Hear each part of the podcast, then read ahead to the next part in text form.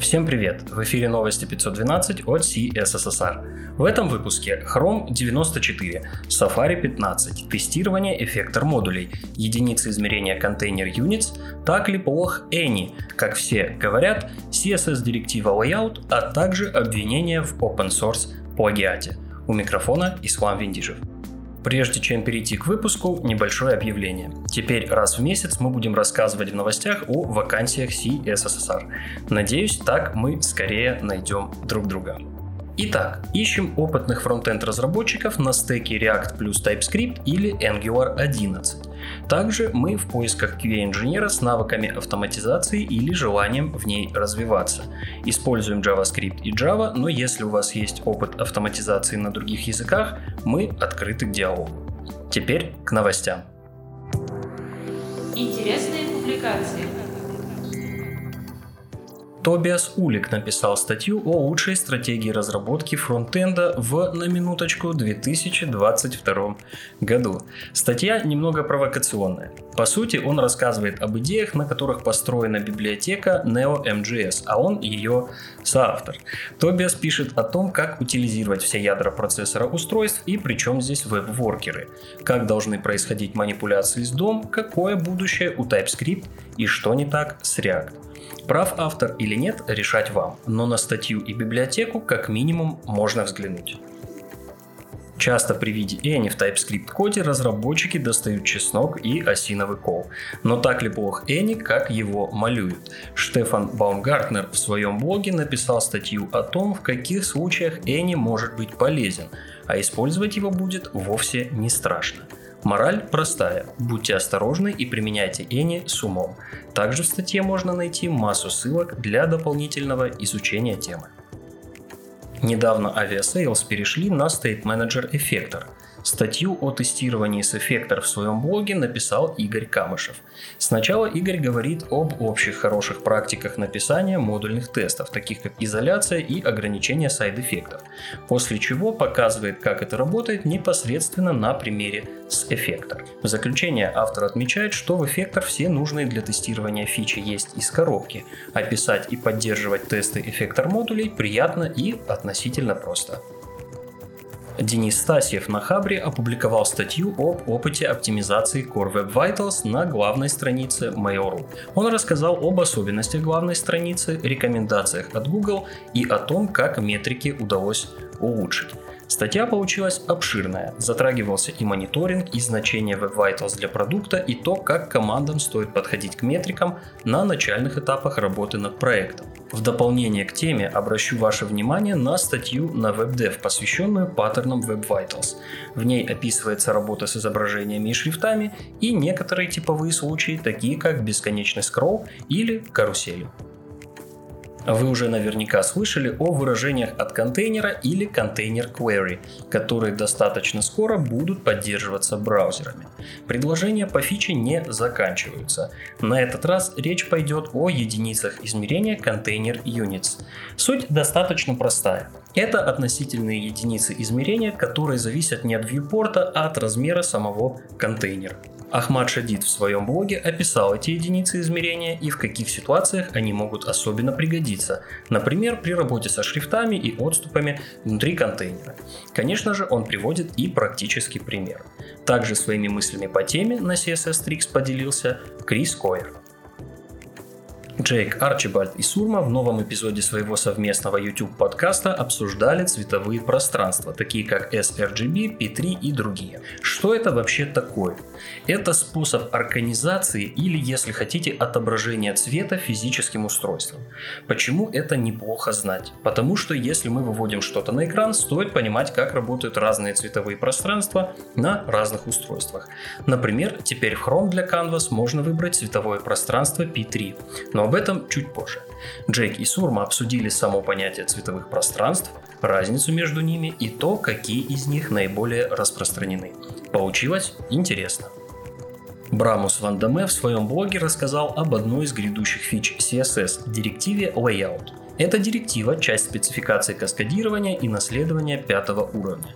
Если коротко, фича позволяет разбить стили на слои, явно управлять их порядком и не утонуть в нюансах вычислений. Брамус подробно описывает саму проблему и объясняет, почему фича понадобилась, а также показывает практические примеры. Он отмечает, что над поддержкой фичи работают все браузеры. На CSS Tricks Хабдул Хазис выложил статью о семи способах применения псевдоэлементов before и after. Он рассматривает такие кейсы, как реализация заглушки для неподгруженных изображений, кастомные маркеры в списках, градиентные границы и подложки, а также кастомные переключатели и значки цитат закроют рубрику «Две статьи для ваших рабочих окружений». Мэтью Снёд на Smash Magazine написал о том, как организовать рабочее окружение, в котором не нужно пользоваться мышью. Совсем. Он утверждает, что это сотворило чудеса с его продуктивностью и скоростью работы. Вторая статья – подборка разных инструментов для фронтенд разработки от HTML Academy на Хабре. Новости Вышел Chrome 94. Для Canvas теперь можно выбирать цветовое пространство. По умолчанию используется sRGB, как и раньше. Можно также выбрать цветовое пространство P3. Это, скорее всего, вызвано тем, что появляется все больше устройств, которые это цветовое пространство поддерживают. Добавили Web Codex API, который позволяет использовать кодеки для кодирования аудио и видео, что помогает экономить вычислительные ресурсы и хорошо подходит для стриминговых приложений. Из других возможностей стали доступны PostTask для управления задачами и поддержка Virtual Keyboard API, который я упоминал в недавнем выпуске. В инструментах разработчика появилась поддержка 80 языков интерфейса, в том числе и русского. Теперь начинающим и не только станет еще проще ориентироваться. В экспериментальном режиме можно включить аппаратное ускорение с WebGPU. Напомню, технология позволяет использовать ресурсы графического процессора в браузере. Больше подробностей традиционно в постах постах Питали Пейджа и Джесселин Ин. Отдельно хочу отметить, что новинки DevTools теперь переводятся Аленой Батицкой под редактурой Артема Сальникова. Спасибо вам за работу. Надеюсь, что со временем будет появляться все больше переводов ресурсов и материалов на русский язык. Вышло обновление браузера Safari. Отмечу, что 15 версия вышла не с обновлением OS. Насколько я помню, это первый случай, и, возможно, релизный цикл Safari в будущем изменится. Теперь о новинках. Начнем с JavaScript. Была добавлена поддержка Top Level Await и Error Cause, а сервер-воркеры теперь поддерживают ES-модули. В CSS подвезли поддержку свойства Aspect Ratio и разные цветовые пространства. Кроме того, как и обещали на одной из презентаций Apple, iOS и iPadOS теперь поддерживают Safari Web Extensions. Дополнительно можно отметить, что продолжается расширение поддержки WebAssembly и была стабилизирована поддержка WebGL 2. Создана ветка для V8 версии 9.5. В этом выпуске движка была улучшена обработка исключений WebAssembly, а также части API интернационализации Display Names и опция Time Zone, которая поддерживает 4 новых значения. Релиз Chrome 95 с этой версии V8 запланирован на 19 октября. Доступна новая версия Node.js 16.10.0. Для модуля крипта были добавлены новые параметры генерации ключей. Также эта версия ноды работает с NPM 7.24.0. Mozilla Firefox отметился небольшим патчем 92.0.1, в котором исправили неполадки воспроизведения звука на Linux и баг, из-за которого пропадала кнопка закрытия панели поиска. Другим новостям. На днях разыгралась настоящая open source драма. Хорхе Букаран, автор библиотеки Colored, обвинил в плагиате Андрея Ситника, который форкнул его репозиторий, доработал и выпустил как open source библиотеку Nano Colors. Эти библиотеки используются для того, чтобы стилизовать вывод в терминале и, соответственно, сделать его более информативным для пользователя. Причиной для форка были breaking changes в API, которые Хорхе не хотел исправлять. Так и появилась Nano Colors. Отмечу, что в своем форке Андрей упомянул библиотеку Colored как референс и что это форк Colored. Потом началось не совсем понятное.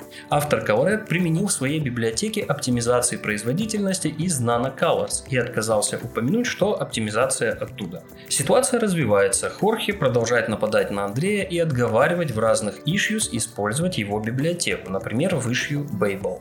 Сообщество разделилось на два лагеря. Кто-то говорит, что это плагиат, а кто-то, что автор Colored в этой ситуации не прав.